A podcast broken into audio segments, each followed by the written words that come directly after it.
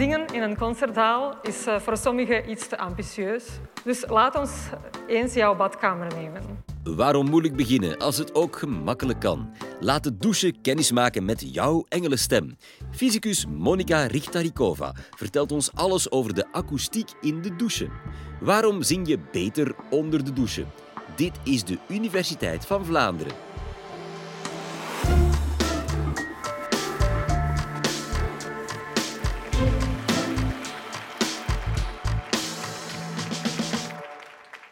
Bratislava, de hoofdstad van Slowakije, en dus ook een heel drukke stad met veel verkeerslawaai.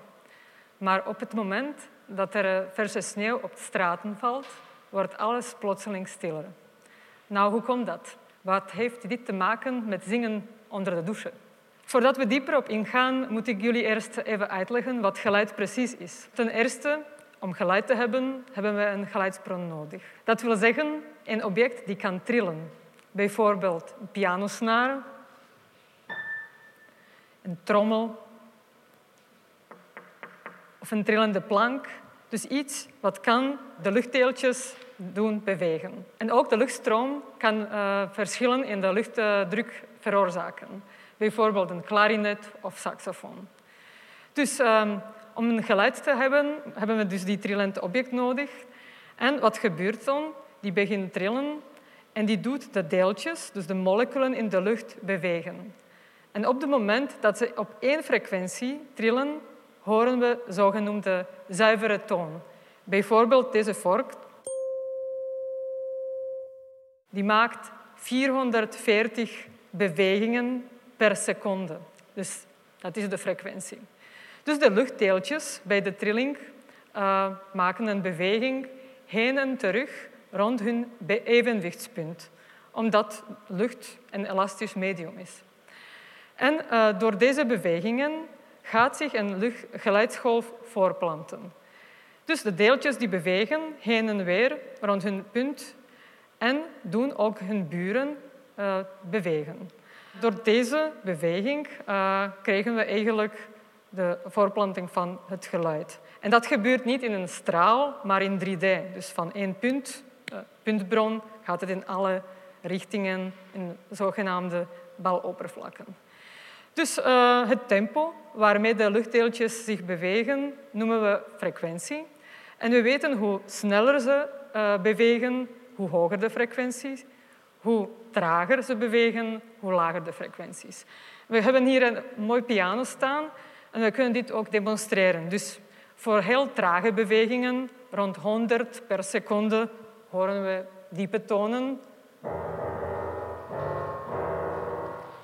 Bij frequenties van 4, 3, 4000 hertz, dus bewegingen 3, 4000 keer per seconde, horen we de hoge tonen. Maar ik heb gezegd dat uh, de deeltjes hebben hun frequentie, maar ook uitweging. Dus die uitweging wordt bepaald door de geluidsbron. En hoe groter de uitweging, dus de amplitude, hoe luider het geluid. En merk op dat de frequentie onafhankelijk is van amplitude. Dat wil zeggen, als we nu een diepe toon, de bastonen spelen, op piano, pianissimo, als we harder gaan spelen op piano, verandert de frequentie niet, alleen de luidheid. Dus een geluidsgolf heeft bepaalde eigenschappen, frequentie, amplitude, veel andere. En die heeft ook hun snelheid. En de snelheid van het geluid in lucht is bij kamertemperatuur rond 343 meter per seconde. Om een idee te hebben, geven hoe snel dat is, denk even aan een eh, hardloper. Die moet in minder dan één seconde een rondje van 400 meter lopen. Dat is voor een atleet supersnel. Maar voor geluid is dit super traag, uh, bijvoorbeeld in vergelijking met licht. Jullie weten allemaal dat je eerst uh, de bliksem ziet en pas daarna de donder hoort. En een zaal. In een ruimte, als we het licht aandoen, dan zien we op één moment alle objecten, op één, één ogenblik. Als ik nu met mijn handen klap, dan sturen mijn handen een korte puls. En jullie horen eerst uh, direct geluid. Die komt uh, via de kortste weg van mij naar jullie. Dus dat gebeurt in een ogenblik. Maar daarna komt er nog iets. Geluid begint zich verkaatsen in deze ruimte en jullie gaan alle reflecties van dit geluid horen. Dus eerst komt de reflectie van de vloer, dan van de bril van iemand, dan van een wand, dan een andere wand. En deze geluidreflecties komen op verschillende aankomsttijden en afhankelijk van de afstand die ze hebben moeten afleggen. Hoe horen wij dat? Wij horen dat als een zogenaamde nagalm. Denk even aan een gotische kathedraal of een treinstation met veel harde oppervlakken. Eh, dus daar hebben we een nagalm. Waarom horen we de eh, reflecties niet als aparte echo's? Wel, ons gehoor is te traag om deze individuele geluidreflecties als aparte reflecties horen. En daarom horen we gewoon een continu geluid die met, met tijd daalt, in feite. Wel, uh, ruimtes met veel harde materialen, zoals baksteen, beton, steen, glas, hebben meestal een heel lange nagalm. Dit komt omdat uh, geluid zich gaat verkaatsen in deze ruimtes zoals een balletje in een squashzaal. Een galm kan best vervelend zijn, dat weten jullie. Een galmige restaurant of een uh, gymzaal, een zwembad. Dus wij, architecten en akoestici, moeten een oplossing vinden. En dat wil zeggen dus geluidreflecties te proberen te dempen. En eh, nu moet ik even terug naar het begin van deze college gaan. En ik vraag jullie, oké, zou een dikke laag sneeuw helpen? Wel, sneeuw, verse sneeuw, is een poreus materiaal met interessante akoestische eigenschappen. De losse sneeuwvlokken die op elkaar vallen, vormen een bepaalde structuur met open poriën die ideaal is voor geluidabsorptie. En dan door de wrijving van die trillende luchtdeeltjes tegen de sneeuwvlokken wordt trillingsenergie van het geluid omgezet in warmte. Maar warmte in sneeuw? Oké. Dit is ook een goed moment om te laten zien Um, waarom uh, gaat sneeuw niet melten door het geluid? En dat is omdat geluidsenergie meestal heel klein is. Een pratend mens produceert ongeveer 12 milliwatt energie.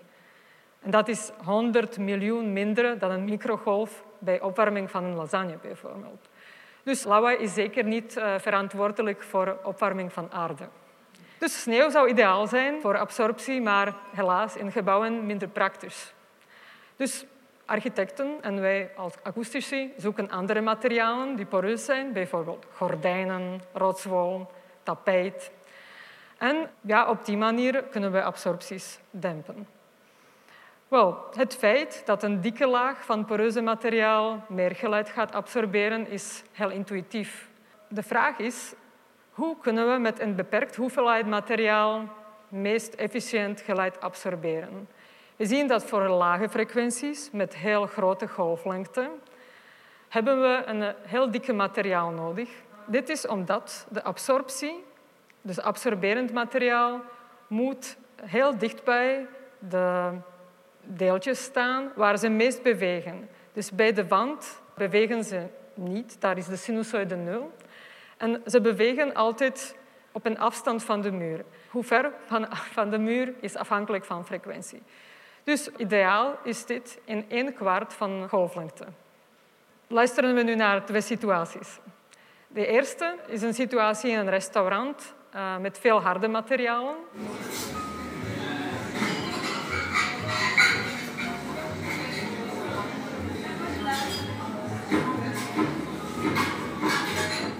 De tweede is uh, als we daar geluidabsorberende oppervlakken plaatsen.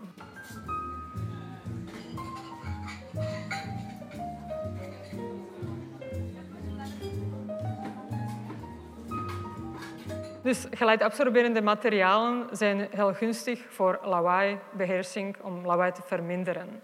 Nu gaan we naar de tweede demo's luisteren. En dat is in een aula.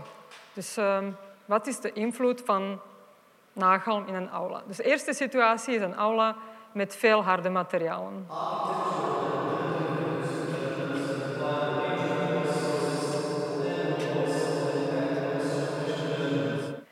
En dan, uh, als een goed architect heeft deze uh, aula ontworpen uh, en er is optimale nagaan, dan klinkt het zo. Architectural and building acoustic measurements require a range of noise sources for airborne noise and impact noise transmission measurements. Jullie hebben zeker beseft dat in beide situaties kunnen we de spreker horen, maar in één keer kunnen we die niet verstaan. En dat komt van veel nagaan. Dus um, om spraakverstaanbaarheid te verbeteren buiten, zonder reflecties, is niet moeilijk. Het is voldoende om luider te spreken. In een aula is dat niet zo. Luider spreken helpt niet. Wat zou wel helpen is trager spreken, maar een les kan niet even lang duren. Dus in aula helpt het niet omdat direct geluid wordt sterker, maar ook geluidreflecties worden sterker. Dus ons stem wordt gemaskeerd door de geluidreflecties, door die nagalm, als ik stille praat en ook als ik harder praat. Dus het optimaal nagalm is een, het doel van een architect. Het is ook belangrijk om te weten dat een optimale akoestiek afhankelijk is van een functie. Dus ruimtes voor spraak zijn meestal meer compact en die hebben ook meer absorberende materialen. Ruimtes voor muziek zijn een beetje groter en hebben een beetje langere nagaan, zodat de muziek goed kan klinken. Een uh, grote uitdaging is bij concertzalen, omdat mensen ook geluid absorberen.